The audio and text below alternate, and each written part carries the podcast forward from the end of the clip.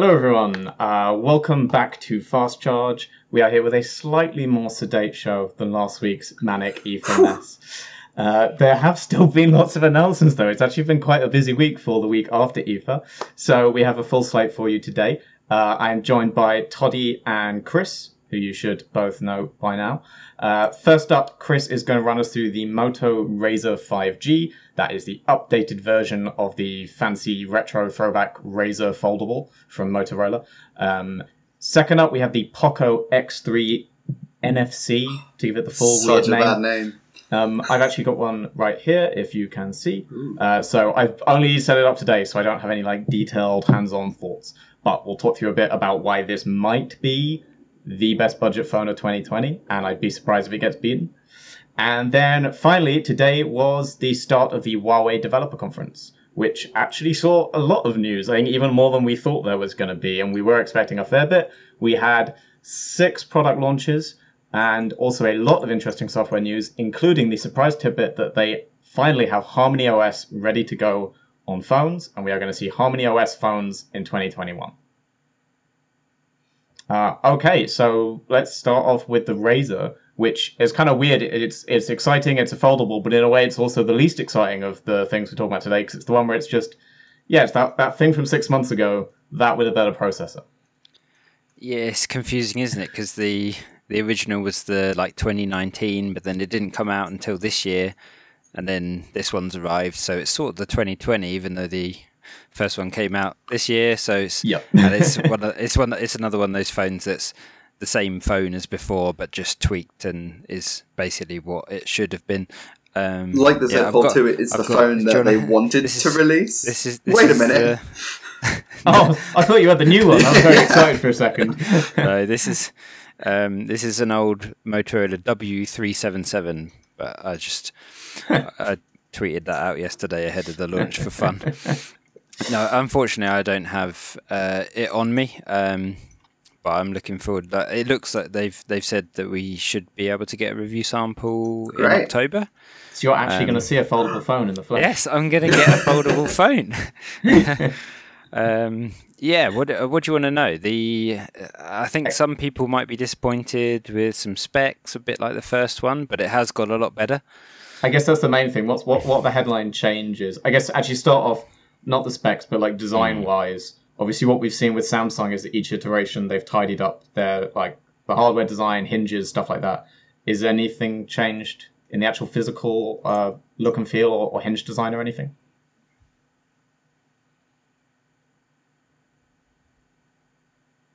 Oh, I think I lost you for a bit there. Yeah, Or you I'm lost me. I'm, uh, yeah, I lost you. Someone back. lost. Uh, okay, well, let's try that again. Um, what what has changed in terms of the the hardware, the actual sort of uh, have they refined the look and feel of it, the hinge, the folding mechanism, anything like that? Yeah. So if you've got me, um, it's it's it's like a, a refinement of the. Not that I've I obviously haven't seen the original or this one in the flesh, but on on paper this one is um, a bit better. It's a bit more compact. Um, it's slightly lighter. I think about 10, 15 grams lighter. So it's, it's pretty much the same shape, but they've just you know they've just nicked off a little bit here and and um, so the the chin at the front doesn't have the fingerprint scanner anymore. That's probably one of the main design changes. So the fingerprint scanners on the back, um, on the round M logo. Uh, That makes wh- more whether sense. that's That makes a yeah, lot more sense. yeah, it didn't look that nice on the front of the other one anyway. Um, It still has the the chin though, right? That's still kind of like a signature Toddy. Razr element. yeah, so the chin is still there, uh, basically exactly like this. There is still that chin bit there. Um, Mm-hmm. So the the foldable comes up and you've got that chin there, but it's yeah the fingerprint scanner. Uh, I'm using this is quite handy actually because it's more Yeah. like it's, more- it's more like this where the the, the M the M logo's on the back and that's the fingerprint scanner. Um, Yeah. So whether that's a little bit too low down the phone for sort of your average like your average fingerprint scanner is a lot higher up, um, so it might be a little bit low down um, for comfort, but I think it looks nicer. Um, I think the build quality's got a lot better. It's now made of polished 3D glass and 7000 series aluminium. I think the first one was like there was at least a few bits of plastic involved in the first one. Toddy might know. Uh, what was that? Sorry. Whether there was any plastic in the first one in the Ooh. build. I don't Um, remember. Predominantly, it I was I think glass and metal, but it had like a the, the obviously the display itself was I Yeah. think a foldable PLED. Beyond that, though, it was actually pretty premium in terms of the actual Yeah. like materials used. Um, the main thing I've noticed is the hinge. It's the same kind of hinge, but Yeah. with these weird extra little shoulder bits. And I, I personally, I think we, we talked about this when we first saw it, Chris. I prefer the old look, but I understand why they've done this. Yeah, so s- yeah, it does. you go. it- it's a sort of redesigned hinge. I don't think it's like drastically redesigned or, or you know re-engineered, but they've improved it. It's made of stainless steel. It's got these moving support plates and you know bits and bobs that are, are quite difficult to sort of get your head round and explain. But um, it's supposed to be good for two hundred thousand flips. Um, so yeah, that's Mm-hmm. that's pretty durable. Um, I love those know, metrics. they're so they're so pointless. I know. Well, they they have put it into some more quant, you know, more quantifiable figures. So uh, they're saying that a power user would flip hundred times a day. So that would take them more than five years to reach two hundred thousand. So I would want to do that just to call myself a power user. Like, Yeah. yeah, hundred times, Yeah. believe it. I mean, if I, I I can imagine myself just like flipping it, even though I'm not using the phone, like while Totally. doing something else, that's just just that's fiddling not with it. factoring and fidgeting, Yeah. is Yeah. Fidget flips will make up at least 50%. uh, did, so the first one did have. We, we never reviewed it. Uh, I think I certainly saw one at preview event. I think Toddy. I went used it as hands on with it, so to speak. Yeah. Yeah, so we, we have We like never a got a long on. time with one. No, no, not really. Um, But I know it had some durability issues. There were a lot of reports of it. Not as bad as the first fold or anything, but I know obviously, when it It- hit, I was quite impressed because we hadn't re- we hadn't got the Galaxy Z Flip yet. We'd obviously the Fold was out around the same time. That was already kind of suffering from its own issues with the display stuff. They hadn't, I think, released the revised version with the little caps and stuff. Hmm. Um, so relative to the very very first version of the Galaxy Fold, this actually looked pretty good. Um, Yeah. I remember this brilliant little kind of cross section view where when you fold it flat, the two plates lock in. yes, the, the hinging. Yeah, to keep that screen feeling firm on the hinge point, which I thought was really good. Um, but one of the things, the shoulder thing I mentioned earlier, is on the original version, the 2019 version, you can see the kind of gears turning and from the side if you Mm. just hold it side on, and that looks cool and it keeps the phone relatively slim. But obviously, it has the issues then of just letting in grit or whatever, which is exactly what I think their Exactly shoulders are for now, which I don't like aesthetically, but wholly with like wholly for with regards to uh, longevity. It is kind of mad that both Samsung and Motorola made that exact same thing, where they put out Yeah. foldables and then said, "Oh, stuff can get in the Wait. screen. Maybe we shouldn't have left all these holes in the phone." Yeah. And you kind of like, yeah, I probably would have taken the holes out in the first design iteration. Like, how did that make it to production? Always Maybe Maybe take it out. Yeah, they, they, they probably never take these things out of a dust-free environment. Like Yeah. they're, they're they're building these things in these like immaculate labs and don't realize that they're about to be used in the real world. These vacuum white suits and stuff. Yeah, Yeah. Uh, yeah, it's a bit of an odd one, but um, I, I, I think they've got in a way hard competition now because Samsung has come on so far in durability that I wouldn't really say, other than the screens being a bit scratch prone, there's not really any signs of durability issues with the current Z Fold and Z Flips. So Motorola's got to be like as immaculate on this now, I think, um, if it wants to keep its rep here. But yeah, what about okay? What about internals? So they have upgraded things. The first Razr was really, I almost want to say lower mid range specs. Like it wasn't just mid range. It was was it a six series? It was yeah, it was a, a lower Yeah. six series. I can't remember exactly. Maybe a six thirty something or other. Um, So so it was like the specs of a three four hundred pound phone. yeah, it was pretty rough. in a phone that was a grand. Yeah, Um, over. they have upgraded this time, Chris. What what's what's been put in now? yes. So obviously the the first one got pretty slammed for having. It, uh, um, the specs I've got say seven ten. Oh, was it seven ten? that Still might- a Ah, pretty that might be it. low. Yeah. Yeah, Considering what else was around there at the time, and like this being a phone that you know they wanted people to be excited about, hard to get Yeah. excited about a seven ten for the price. Yeah, so now it's still 7 series, but it's a 765G, which is obviously the chip that we've seen in the OnePlus Nord. Um, I tested out in the LG Velvet, Yeah. which was perfectly capable of running the dual screen case, so that was running two screens at once. Um, obviously, the the um, the Razr doesn't have it has two screens, but uh, you're only ever going to use one at a time. Is it 60 hertz on both? I presume. It's the same screens as before, so Right, this yeah. the both displays haven't changed. They're still 6.2 inch, like for the foldable, and the 2.7 inch um, small one on the outside. I think they call that the Quick View display. So those are the same. But yes, the Snapdragon 765G, yeah, it might not be quite the you know it's not the flagship that some might want, especially at the price.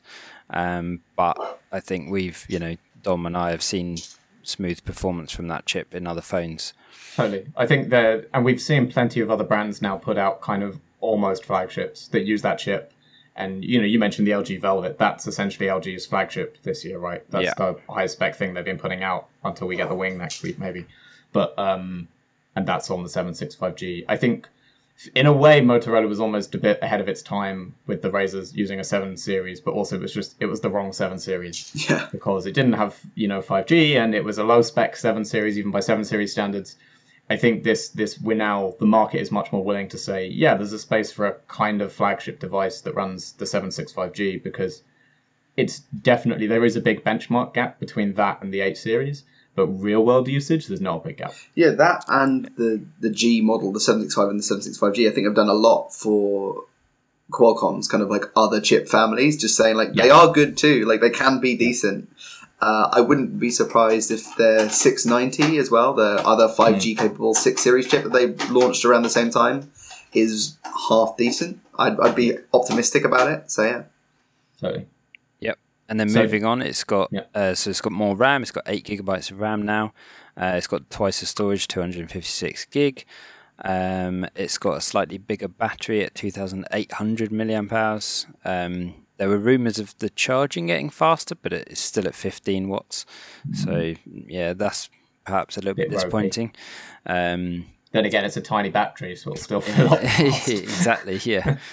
Um, it's water repellent stills. Um, I think the first one was they've got the one of the press shots shows it like splashing into this water. I saw like, that. Yeah, that's Yeah. Splash, s- Very like, bold. You know, falling into water, about to be, you know, Submerged. um, submerged, and yet the small print says not designed to be submerged. so ho- hopefully they don't put that image out there too much. I mean, back Yeah, in the that's- early days of like the first Motorola Android phones, they had this partnership with a company called P2i, who kind of specialised in this hydrophobic coating. So Hmm. that's not exactly a new feature for the Razr family or even any Motorola phone. That's No. like kind of worth its salt. No.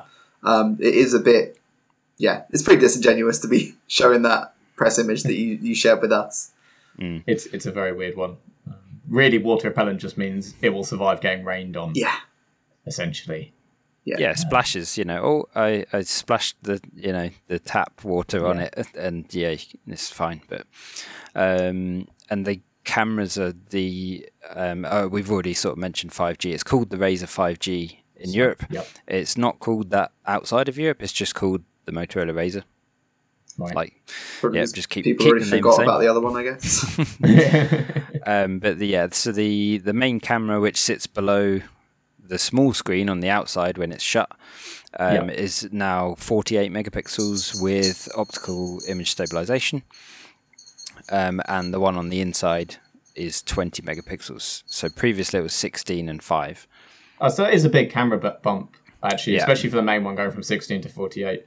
Um, I still wouldn't. I haven't yet used a Motorola phone where the cameras really impressed me, so I I still wouldn't trust that to be mind blowing. I've seen Yeah. their imaging lab, like in Chicago. It's very impressive. I don't know why they can't get the image processing right. Like, yeah, they've I was impressed with the like the G7 range.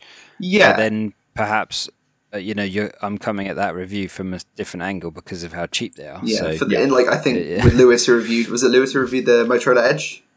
Yeah. Yeah, the cameras are fine, but in the flagship kind of space, fine isn't going to cut it, really, is it? It's so competitive, and when you think the other competition they've got for the this sort of foldable is the the Z Flip, Mm. where I actually can't remember the camera specs off the top of my head, but you're up against Samsung, who have such solid image science. Uh, and you know the Z Flip is a very capable camera. Um, it's you know not Samsung's best, but it is very very very solid, and I would expect the Motorola to struggle running up against that in comparison shots. Uh, guys, Lewis has just dropped into the chat just to say that he did admittedly like the Motorola Edge camera. Just so you know. Oh, there you go. Good to know. He's got a fan. Uh, Nice. What about price, Chris? Because Mm. uh, that's obviously the big question mark with this kind of stuff. They're, they're going lower on spec, but then that's okay, maybe, depending on where they're pricing it. Uh, well, it's cheaper than the original, which is good. So it's uh, thirteen hundred and ninety nine pounds, one thousand three hundred ninety nine. Okay. Isn't So the challenge there is that is still pretty much bang on the Z. Flip. that's the Z Flip, right? Which, Which is, is what eight five better on five every plus spec for the first almost. one. Yes, yeah, the 855 Plus on the first gen, Yeah. and the 86 is the 865 Plus. I think it's just a regular eight sixty five, but either way, 865. like Yeah, so you're up against a Z Flip which beats you on almost every single spec. mm, If you're playing top drops, yeah, yeah, so I guess this is the thing, isn't it? It's it's as you, you said in your piece that there's a nostalgia factor to the Razr, which I half have. I never owned the Razr. I remember thinking it was the coolest phone in the world when I was a kid and it came out, but I then saw the Z Flip in person and thought it was the coolest phone in the world, like right now this year when I got to play with it, and for me that that wins. I mean, it's interesting, yeah, looking at, at the the design differences as well. I think aesthetically, obviously, there's a certain level of the design was led by the old phones with the Razrs. Um, I don't know whether that was a good or a bad thing. Like the chin was definitely a divisive thing when I saw the first one, and we were talking about it like at the event. Um, I, I think it's good that they keep it now. They've kind of established that they're going with the old design language. Um, but I do wonder whether that's going to put people off.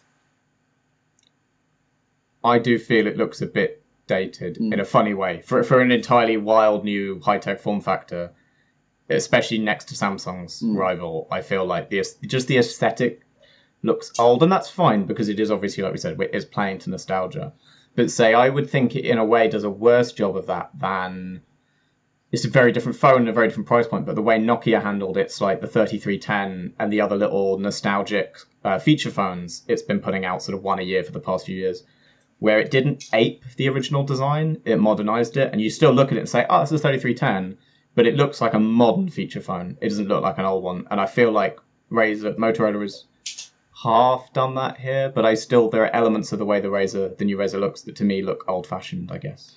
I like that um, the cover display on versus the Z Flip. I think I prefer the larger cover display on the Razr designs, um, and you can do a lot more with it. I know you really liked the little display on the Z Yeah. Flip, um, but just into the I- functionality, Mm. of, of- from what they were talking about with the new one as well, they've improved a lot of the things that Mm. were already in place on the first gen from last year. Um, al- Yes. almost to the point where they were like, you don't even really have to open the phone up; you can just use the cover display, which I thought was quite funny.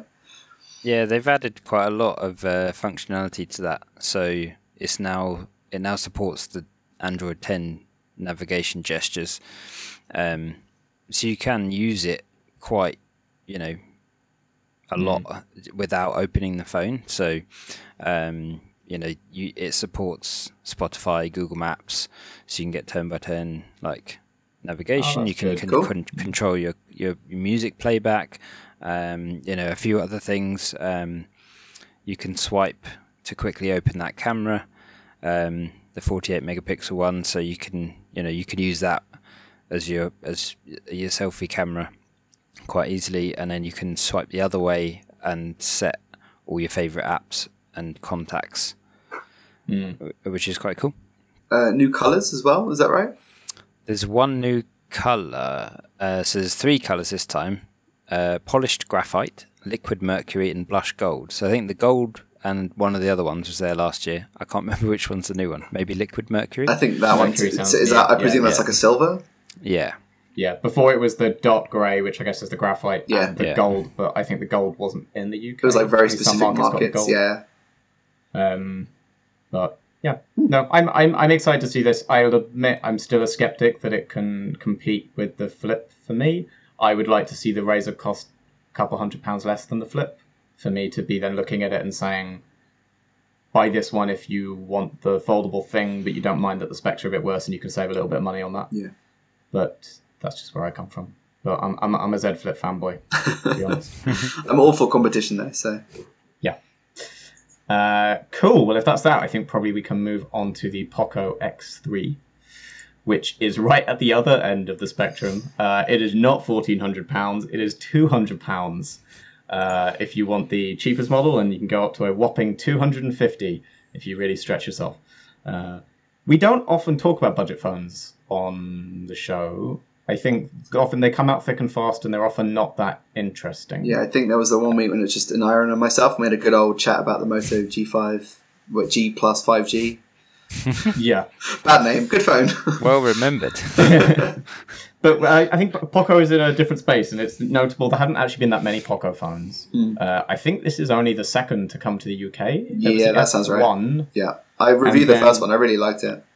yeah, I, I didn't use it, but I know everyone everyone Yeah. loved it, and at the time it was fantastic value. They then jumped from F to X with the X2, which is the follow up to the F1, despite changing letters. Uh, but that only came out in India this year, so it wasn't even that long ago. It was six months ago or something like that. But now we have the X3, which is actually getting a global release. Funnily enough, I'm not. I think they said they haven't announced whether it will or not go to India. So India might just have the X2 but not get the X3, while everyone else gets the X3. Can I confirm the full name of this phone is not just the Poco X3, right? It is the Poco X3 NFC. because the big. I don't get it because they didn't even make a fuss about the NFC during the presentation. it's not an exciting feature. Yes, it's got NFC. The last one didn't have NFC. NFC is convenient. You can do like mobile payments is the main thing. Obviously, you can use Android Pay or Google Pay. Sorry, but I, is is that really like I get 5G going in the name of your device, but NFC?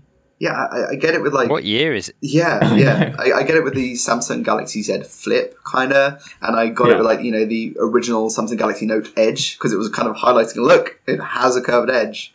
Yeah. NFC is such a just a so what feature uh, to most It- users. I think I know obviously it has value and, and people definitely use it. Totally. more than It's they used important, to. and like, it, it's a big ding for me when I review a phone and it doesn't have NFC. That is a big like, you know, you've got to flag to people you can't use mobile payment. You know, you can't use this to pay with contactless. But still, it, it's not the headline hero like, oh my god, the Poco XV has NFC. Can I ask about price now? Is it affordable? I presume it's Uh, affordable. yeah, I think I think I already said it's it's two hundred pounds for the. they should call it the uh, Poco X3 two hundred pounds. Yeah. That's a better selling point. It's great. It, it's two hundred pounds for the sixty-four gig storage model, two hundred and fifty for one hundred and twenty-eight gig. That's good. So I would generally say you should go for the bigger model there. 50 quid for double the storage, I think, is worth it. But if you know you use everything in the cloud, you might be able to get away with the 64 gig one. Um, but the thing is, it's got really solid specs. So the the what is probably the headline thing is the display. It's a 120 hertz refresh rate, which we've seen a lot of phones, but not. Uh, we've seen a 300 pound Realme, I think. Uh, I can't remember which Yeah. one. The X50, one of the X50s. Yeah, there's one with a 120 hertz display. But going down to 200 pounds with 120 hertz is really, really impressive. I'm guessing this is That- LCD over AMOLED. yeah, yeah. yeah, It's not AMOLED, but that's inevitable. 200 pounds. Yeah, 200 pounds for a 120 hertz phone. That's what Apple still can't put that in a phone yet. So you know you can get it in a 200 pound Android. That's amazing. So that's great. Uh, processor actually this dovetails nicely with what we were talking about with the Moto. This is running, if I get this right, the Snapdragon 732G. Yeah, which is a new Snapdragon. This is the first phone to run it. So it's a 7 series. Um, what's interesting about it is it's not 5G. So pretty much every processor Qualcomm has been putting out recently has had 5G support. They're being very bullish that that is, you know, where they want to go and, and 5G is the future and all of that. This is interesting because part of the reason you feel they've been able to hit this price with those specs elsewhere in the phone is by just saying lots of people don't want 5G. And we can give you better display, better processor at the same price by just acknowledging this will not be a 5G device. And at the £200 price point, that's fine. Loads of people don't need that. Um, and I think it's a really smart trade off. I, I ran a very quick Geekbench 5 test, and actually I saw um, very similar performance to the numbers we've seen of 765G phones. So you are getting pretty similar to performance to that £1,400 Razr, to the £700 LG Velvet, stuff like that, to the £400 OnePlus Nord um, at the cheaper end of the 765 ones. So it's going to be very close in terms of actual performance for those for gaming for day to day use. but you just lose 5G. And I think a lot of people will still make that trade off right now. Yeah, for the price, yeah. Yeah. I would I wouldn't care. Exactly. I'm generally an advocate for 5G now, having not been last year, where I think it's kind of at the point where even if your area has rubbish 5G coverage, it's future proofing. And if you intend to keep a phone for two or three years, within those two or three years, 5G coverage might get good around, around where you are. But I still see that there's going to be a lot of people who just say, I don't want 5G, I don't care about 5G, I don't expect good 5G where I live anytime soon, so why pay for it? Right? Um, Exactly. but yeah, other than that, it's it's a 6.67 inch display LCD, like we said. Um, you've got a pretty nifty quad camera array. It's a very ugly camera module. I'll be honest. They they compared Um, it to a DSLR, I believe, though, on stage. Yeah, I wouldn't. What to show um, that the DSLR's better? Kinda. It's, it's a weird one. I don't like the look of that at all. Uh, it also does like you probably can't see very clearly, but it jump, juts out a fair bit. You can see how big that is. Yeah. Yeah, um, it's a quad camera. Um, the main lens is 64 megapixel, and then you get an ultra wide that I think is 13. But then the other two are just depth and macro. So I think in terms of what you're actually going to use it for, for most people, this would be a two lens camera. Really, it's a it's a decent main camera and a wide angle. Um, but that should be fine. I, I've only unboxed it this afternoon, so I haven't had a chance to actually take any photos. So I have no view on the camera. But it's you know, it, it, Poco is part of Xiaomi. They kind of weirdly kind of half split the company off um, into its own entity, but I think still there's a lot of it still runs on MIUI 12. It's still all Xiaomi stuff underlying it. Uh, Xiaomi are good at camera stuff, so I would expect this will do a decent job with the specs that it's got. I'm looking forward to playing around with it. Um, and then the other actually exciting thing, well maybe not, maybe exciting is too strong, but it's got a 5,000 milliamp hour battery. Oh, Which I is was, big. I was going to say, it's got a huge logo on the back, and that's exciting. Mm, okay, yeah, we'll come to the logo in a second. Okay, yeah, it's got okay, a big battery. It's got slightly over 5,000 milliamp hour battery, which they say is two days of use. That sounds about right to me. Again, not from using it, but from like that's what I would expect. That comfortably be two days use. 33 watt charging, so it will top up fairly quickly when you do it. So I think this will basically be a phone that ticks a lot of the boxes people at this price range care about. Right, the battery life is good, the charging is fast, and performance should be really solid. Um, the camera's probably going to be fine, but not amazing. You're not going to get 5G. Um, it's interesting to go for the high res display together with the processor. I think that's part of the pitch towards. Oh, Chris. Bye. Chris. Bye, Chris. He'll come back in a sec, We'll- I'm sure. We'll muddle through till he comes back. Uh, I think the part of the pitch then is it's for people who want to use it for gaming or just that kind of phone enthusiast crowd who care about performance and refresh rates. Yeah. But I could see a lot of other people actually getting on with this phone. But yeah, it does say Poco in the back on the back in big letters. I think that might be being reversed by my webcam. Uh, it Yeah. looks it looks all right to me. So yeah, it's the right way around. So is that a is that um, a plastic back for a start? Is the first question I guess I have for the money? I would assume it is. It feels like plastic. Yeah. Yeah. I don't actually know off the top of my head, but it definitely feels plasticky, and I would be surprised if it wasn't. Um, it is available in this blue um, or a. I think they call it grey, but it looks. It's a very dark grey. Yeah, It looks like black, really. and it has like a strip down the middle. It looks like as well.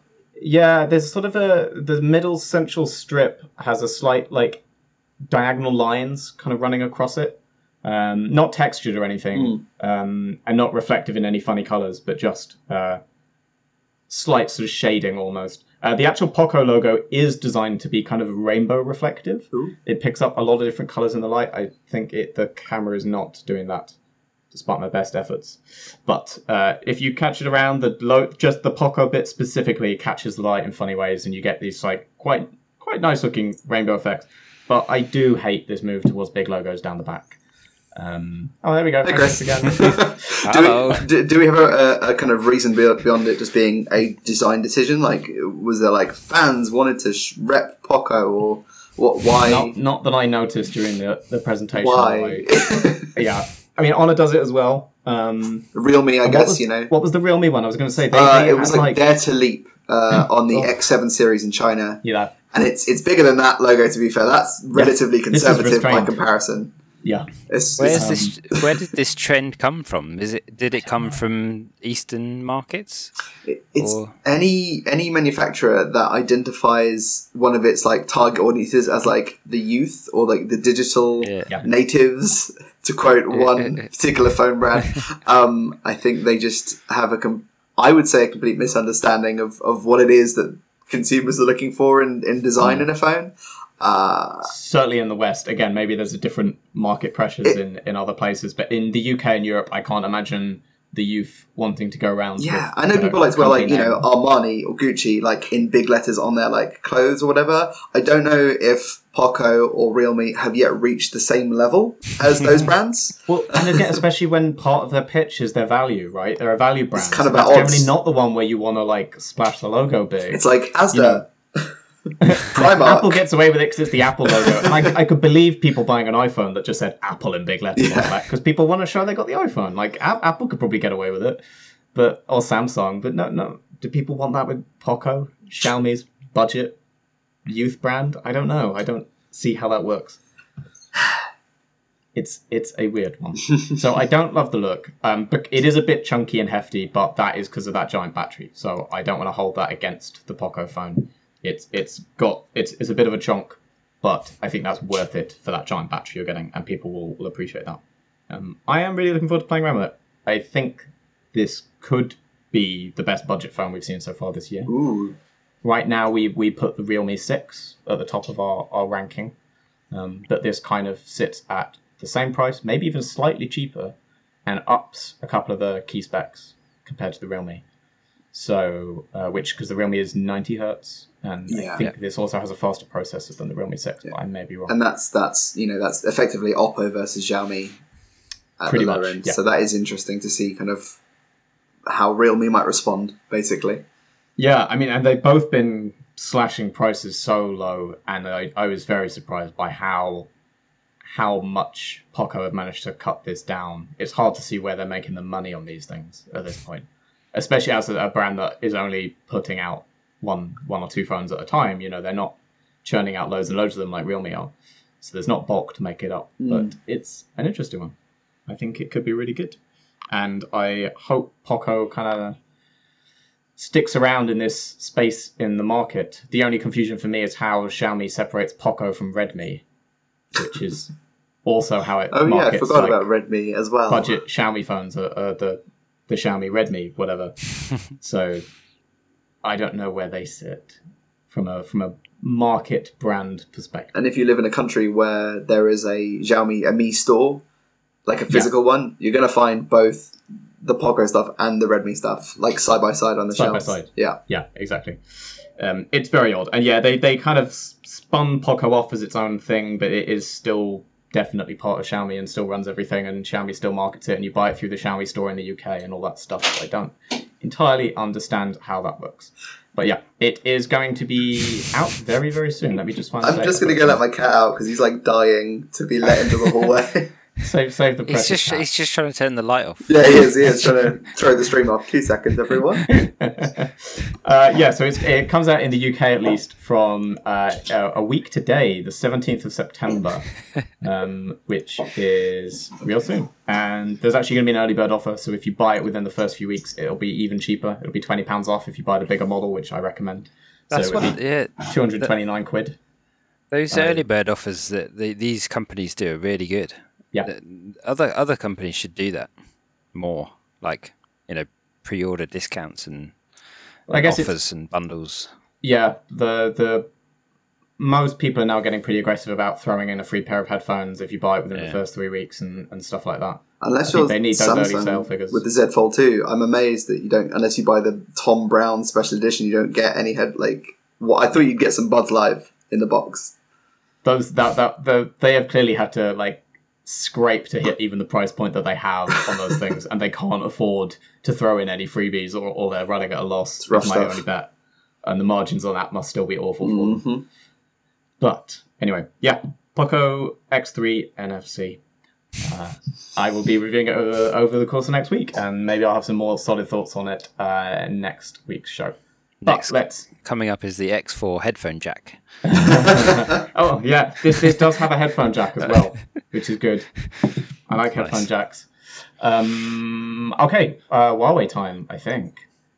Uh, we have a mess of Huawei things to talk about. So many Um, things. So many things. So let's try and have a little bit of structure to it. So today was the Huawei Developer Conference. It's the equivalent of like Google I/O or Apple's WWDC or something like that. So there's like three days of talks and panels and events for Huawei's developer community. But they start off with a keynote announcing interesting stuff. Um, first up was software this morning, and we'll get to that second. We'll start with the hardware side. So that was just a few hours ago for us. Um, they announced basically two laptops, two pairs of headphones, and two wearables. Uh, some of that we knew about last week. I think we spoke briefly about the Watch Fit Mhm. and maybe the Freelace Pro headphones. Um, they also released FreeBuds Pro, which are essentially AirPods Pro. Square pods, if you will. Square Pods Pro, yeah. They are cubic iconic, to quote Huawei Whatever that means. whatever that means. They said it a lot though, so it's got to mean something. Uh, basically, they, they look a lot like AirPods Pro. They've got that shorter stem, um, but it's a squared design rather than a round tip, so it's very boxy looking. Um, they're touting amazing revolutionary noise cancelling tech.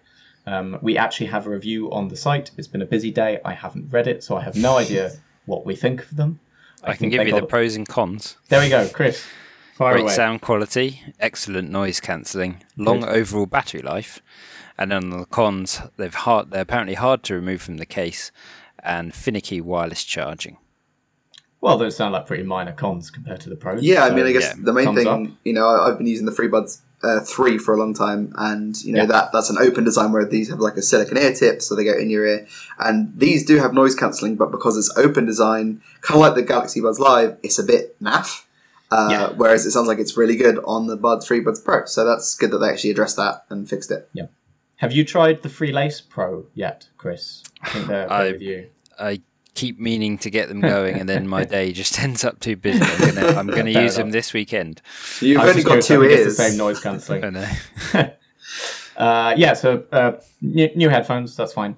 Um, laptops, um, not a huge amount to say here. They basically released, announced refreshed versions of the MateBook X, which is their, they call it their flagship, but then the X Pro is kind of the flagship. So I, I don't really know. It's the just below flagship, flagship. Um, and the MateBook 14. These were actually both announced in China last month, so it was really just the global launch of these. What's interesting here is that one side is going Intel still, and the other has split AMD. The, the 14 now has AMD's Ryzen 4000 processors in. So Huawei is still trying to do both Intel and AMD models, and there's definitely a sense that the productivity and performance machines now run AMD, and the flashy, stylish ultrabooks, where performance is less of a focus, run Intel. So make of that what you will. Um, though it's worth noting, it's the 10th gen Intel chips they're using, not the new 11th gen that were announced last week. Um, but we won't dwell on laptops. I think wearables are more interesting. We talked about the Watch Fit, but Toddy, they actually announced the Watch GT2 Pro, Yes, that is correct. Yes, there. which is I think was the only thing today that was actually a new product. I think everything else had been revealed in China before or something. Yeah, yeah, so, like, I think- properly new for today. as we mentioned like last week, the the Watch Fit was actually announced or released or you know, on pre-order in uh, Saudi Arabia or one of the um, Middle Yeah. Eastern markets already before today's announcement. Where they kind of talked about it like it was a new product, but yes, alongside that is the GT2 Pro. As the name implies, it is another member of the GT family, GT2 family. So there's the already the two sizes of GT2 and then the, the GT2e. Um, the Right. Pro is for the most part the same internals, same processor, the A1 chip, uh, same display, um, and uh, same Bluetooth 5.1. The main kind of upgrades in that regard are a new optical heart rate sensor that's more accurate. Um, they had it Mhm. like they had this table with like the accuracy of their sensor um, above something like the Garmin Fenix 6, which is a pretty high end smartwatch for like triathletes, and then they had a, um, a heart rate band as well from Polar or someone above that. So it's kind of somewhere in the middle of those, uh, based on their lab tests. So promising stuff. Uh, nice improvement over the one that was in the GT2 and the GT2e. Um, if that holds true and you're serious about fitness. Uh, but the main thing actually is the materials they're using. They've kind of gone premium, super premium, uh, more so than we've seen with any of their wearables ever before. Uh, they've always had stainless steel and stuff like that, but this one uses a titanium body or titanium casing. It's got a ceramic back and it has sapphire glass on the front. So it is definitely a bit more swanky than you uh, might be used to from Huawei as smartwatches go. Is it expensive It's stuff? there's two versions. There's the sport and the classic. Um, I haven't seen the sport or how different that is. Um, I actually have the classic. It's in the box right now, but it comes with a, a rubber band, so you can swap out the leather band that's fitted on, out the box. Um, but the pricing difference is very small. It's 329 euros. We don't have UK or US or any other pricing yet. Yeah. Um, or 349 for the fancier one. So Oh. it might just be that you're getting different bands out the box. You maybe just get the rubber rubber band with the sport version because I can't imagine 20 euros does a much else No, to the hardware in terms of what you're getting in box. How does that compare to the other GT2s then? Like, you know, if you go from a GT2 to, to a Pro, I don't have the pricing in front of me. paying a lot more I'm pretty sure this is their most expensive smartwatch to date, but Mm. that is still cheaper than any other premium or like luxury smartwatch. Um, you know, there's obviously stuff like the thousands of pounds with like the Hub uh, Hublot's Big Bang E, for example, which is like three thousand four hundred dollars. Um, and that's just titanium and rubber. Like on their website, I was looking like Yeah. they're just bigging up. It's got rubber. Cool. Um, there's obviously the Apple Watch Edition, which you can get in either titanium or the casing is ceramic. Uh, that was the closest kind of smartwatch I could see, which had similar sort of approach. Yeah. But that is a lot, lot more expensive. Um, so value for money, if you're looking for a luxury smartwatch, this is probably your best bet. Um, and the other thing that all of these products, which you know you might be planning on touching on any- anyway, Dom, I don't know, is there weren't any phones today, and that's for various reasons, including like you know it's just not in time with their regular launch schedule. But I think trying to kind of highlight the products that aren't suffering under the entity list, the US entity list, to the same Yeah. degree. Uh, is really what they were trying to do today, and showing off a flashy watch and some nice new laptop upgrades and some great headphones that rival Apple's. It all seemed very not suspect. Is not the word I mean, but you know they're, they're definitely trying to kind of draw your eye away.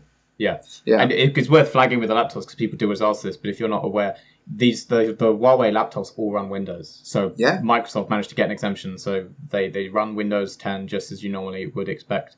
Um, Generally speaking, they've been quite good in the past. All their MateBook. they've been really Offerings, good. yeah. I've reviewed a few. I know Chris has reviewed a couple. I've actually I haven't seen a bad Huawei laptop yet. Wow. Um, yeah, I use I- my MateBook every day. Yeah, I've got like two Huawei laptops and an Honor laptop in the room with me right now through various review reasons, uh, and I think another Honor sitting in the hallway outside.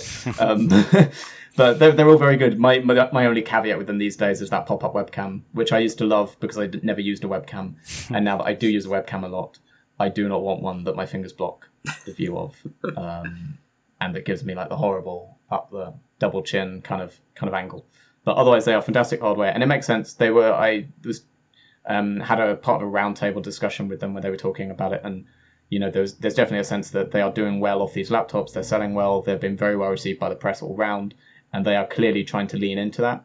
They actually said it is. I think the phrase was extremely possible that they will start doing desktops and monitors and other peripherals. And I think they're just recognizing again they're challenged on phones in various ways, but they've got this space where it's like we're making laptops, we're good at laptops, people love them, and I think they're going to lean into more stuff around that space. Um, we know Honor's got a gaming laptop coming next week, the Honor Hunter. Um, and there was also talk today of Huawei maybe launching its own dedicated gaming brand. So I think we're going to see more of that. And again, that probably means more PC stuff and more peripherals around that. And I think you're you're absolutely spot on, Toddy, that it's basically because all of these things are the things where, at least for now, the US entity list restrictions don't affect them. They can still put Windows on this stuff. They can put make headphones that don't need Google support. They can make wearables that run their own OS, and everyone expects a wearable to run the manufacturer's OS anyway, because Wear OS isn't that good. Um, and they're fine on all that. Um, but I guess then that's a good reason to pivot to the software side, which in a way is more exciting from today. Um, they showed off a bit of EMUI 11, which is kind of interesting. Tolly, I don't know if you've actually used it. Maybe you can say if there's any standout features. but Uh, the big news yeah. is Harmony OS, right? Yes. Yeah. I I don't mean, to bury the lead too much there. Um, they haven't said much, but they Harmony OS, if you don't know, is the OS Huawei has built itself from the ground up to power various devices. Uh, they've talked that mostly about that being used for Internet of Things devices and wearables. But today they basically confirmed, yeah, we're making phones. And Harmony OS, everyone kind of knew they were going that way eventually. but they have said next year there will be at least some phones with Harmony OS on. Yeah, Gen 1 Harmony OS, which launched last year, was just on their smart TV, which I'm pretty sure it, maybe yeah. only launched in China. Um, definitely didn't launch in, in the UK at least. Mhm. Um, and then, yeah, Harmony OS 2, um, initially the kind of developer tools, which they kind of launched from today, are for smart TV, smartwatches, and also head units was an interesting one for in car experiences. Um, and they have in the past. I don't know if, if like you know they've dabbled with having uh, kind of like an Apple CarPlay style experience between their phones and cars, but they're looking. It seems to kind of go more heavy handed on on that relationship with the automakers. Um, yeah, which is in, an interesting direction to take and, and kind of makes sense. I think given how their their phone and tablet division currently is is suffering. Um, but yeah, beyond that, the developer tools should start seeding for phones in December this year. Um, and then by April next year, there'll be um, support for devices with up to 4 gigabytes of RAM. And then October next year, devices with over 4 gigabytes of RAM. But that's for third parties. So Mm. the, the main thing there is I think there's every chance that we could see a phone running on Harmony OS much sooner than either of those dates. It's just that third parties won't be able to develop for them if they are higher Yeah, RAM storage devices. It's definitely worth flagging that the phrasing Huawei has used is some phones on Harmony OS or things to that effect. So this doesn't mean they're not making any more Android phones. No. Uh, it doesn't mean there won't be any Android phones next year. It doesn't mean the next P or Mate isn't going to run on Android, anything like that. It means at least one Harmony OS phone will come out in 2021. I think they will still primarily be Android next year. Yeah. With one or two Harmony devices, probably at the lower and mid range, while they just figure out how the hell it all works and how developer support works. I would be very surprised personally if they go all in and do one of the flagships on Harmony It would seem unlikely with those with the, with those bits that Toddy was saying. It would seem very unlikely for them to do that. Yeah. dur- you know, during a, a what will, will likely be a long sort of period of teething. exactly. Yeah, I wonder how they're going to kind of onboard developers or how easy stuff that's been built for the Huawei mobile services Yeah. set up can transfer over to Harmony OS. They didn't really talk about that at all. So it'd be interesting to see how easy that is as a process because if that's hard, that's basically them starting from scratch again, Yeah. um, which would be pretty damning, I think, for their smartphone division. And I think there's another question that I haven't really seen people talk about yet today, as it's all rolled out we're figuring things out. Is I don't know, and maybe I'm just incorrect, and they did clarify this, but I don't know if they said that this will be globally available Harmony OS devices, because I could imagine that you might see the same hardware release with Harmony on it in China, and still have an Android on it when that phone ships in the West, at least for the first year or so. I we'll see, and obviously they have their own problems in the West on Android anyway. But I I wonder if you know we've seen so many brands that say run different Android skins for their Chinese phones versus their global launches. It doesn't seem too far fetched for me that they would ship a different OS based on the market. Um, if they think that there's hard, you know, it would be a, maybe a harder sell to get European customers to buy something that's not Android or or iPhone. I'd agree. Cool, we're all agreed there. but I mean, who knows? The thing is, it's just they've said so little. There's there's just huge question marks. Basically, is the space we're in. We don't know a lot, and we don't know what the app, what it will look like as a phone OS. You know, you can go and I look mean- at like what it looks like on a TV right now, but that doesn't tell you much about how it will look and feel on a phone. People are reluctant to, you know, change. They don't- they like what they know, Mm. and with you know with iOS and Android being, you know, the the two options, I can't imagine people would be overly interested in jumping to Harmony for for any particular reason. I mean, Windows Phone didn't last, and that was from you know a brand that people trust and Yeah. you know had recognizable similarities to you know the operating system that you know so many people use. So And Samsung kind of dabbled in this, didn't they? I can't remember. Did they ever put phones out with their own OS? Was it just because they were doing all Oh, the wearables and they They were looking at it for they phones? went hard on Tizen for a bit. Yeah, There was you- a phone in Tizen phones, South right? America called the Galaxy Z. Funnily enough, nothing to do with the folding phones now. Um, yeah, I think the Z it was. And this is way back, maybe Galaxy Yeah. S3 kind of time frame, maybe even earlier. Um, but yeah, Tizen, you know, nowadays is relegated to their Galaxy Watch line. Yeah. Um, it is one of those things. If, if if Samsung couldn't pull it off, you have to wonder Mm. about Huawei. Um, and again, wonder if, if if maybe they can pull it off in China and they can get their Chinese fans on board with buying a, a, a different OS because it's Huawei and they trust Huawei. I don't know, but that pitch in Europe, I, I wonder if you know. Um, I'm I'm cautious about wh- how people be, yeah, how receptive people will be. I was just getting And how Huawei sees flashbacks.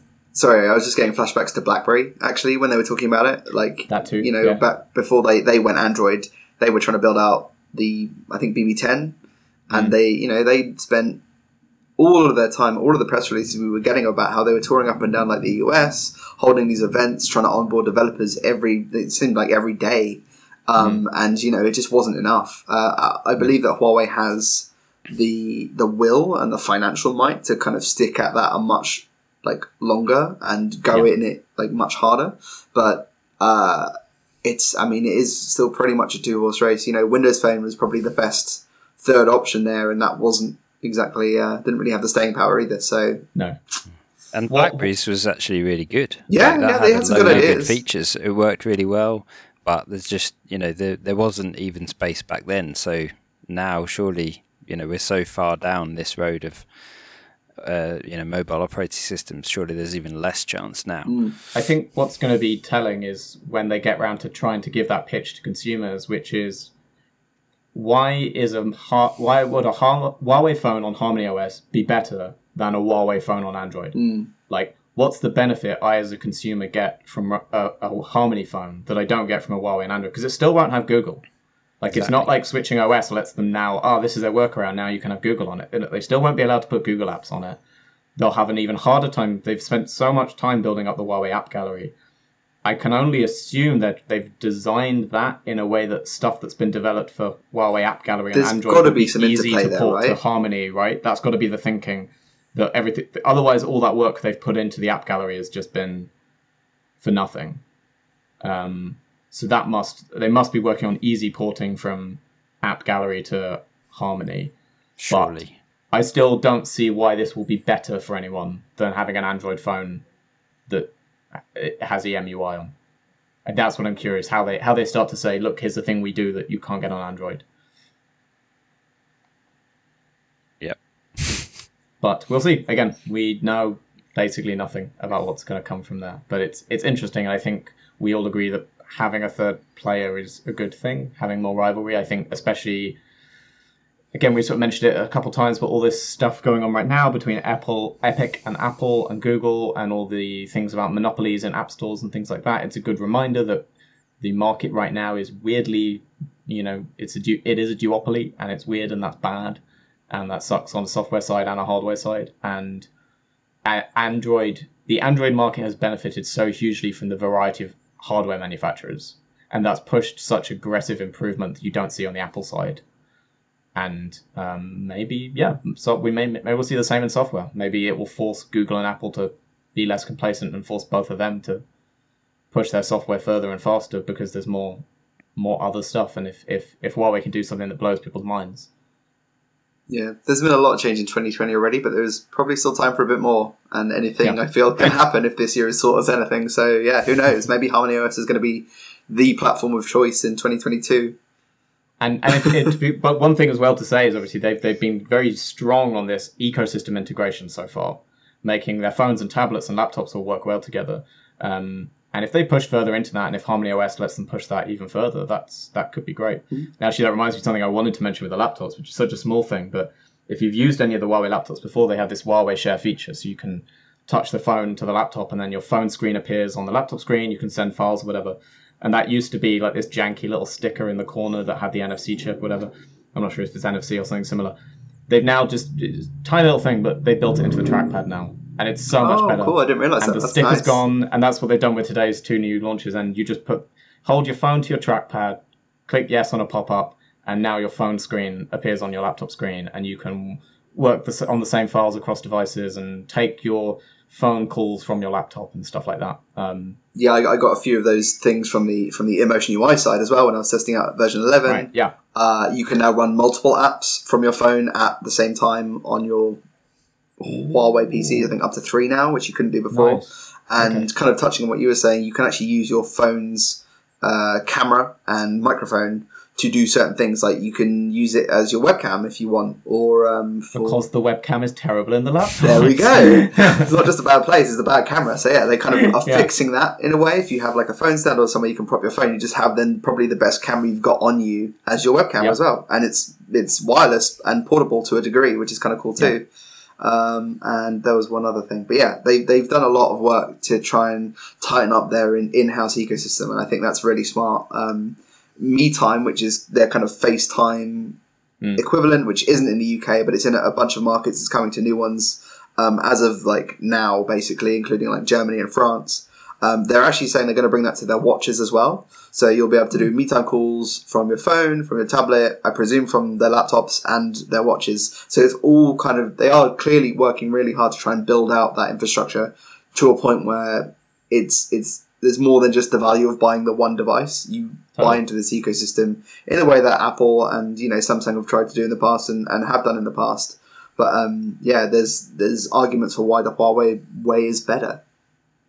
I, I honestly think it's certainly better than anything Samsung did Mm. ecosystem wise and up there with Apple. I think there are pros and cons to each, but I think the way they've integrated phones to laptops is miles ahead of anything you can get from an iPhone to a MacBook. And that was always half the argument on the Apple side, right? It was, well, you already got a MacBook, so you might as well have an iPhone. um, and that's just where Huawei have put themselves, but in a much stronger case, you get so much extra functionality from uh, investing on both sides of, of that. And it's such a shame that it's all come together at a time when the phones are harder to recommend than before. But if Harmony OS helps fix that, then I am all for it. Um, and I would love to see uh, Huawei come out swinging there. Uh, cool. That will be us for today. I think it's been a long one. Uh, thank you everyone for tuning in. Uh, next week we have the LG Wing launch. I think. So that's LG's flippy T-shaped weirdo phone, I'm which here for I'm it. I'm very excited. excited for. uh, I, I, I cannot wait to see them try and explain what the benefit you actually get from that design is. I love the design, I want one, but I really want to hear them explain what it actually does and why you should want it other than cool. Hopefully, this time next week we will know. So, uh, thank you to everyone. Bye. Uh, like and subscribe. You know, all of that stuff. yeah. Right, see you Bye. guys.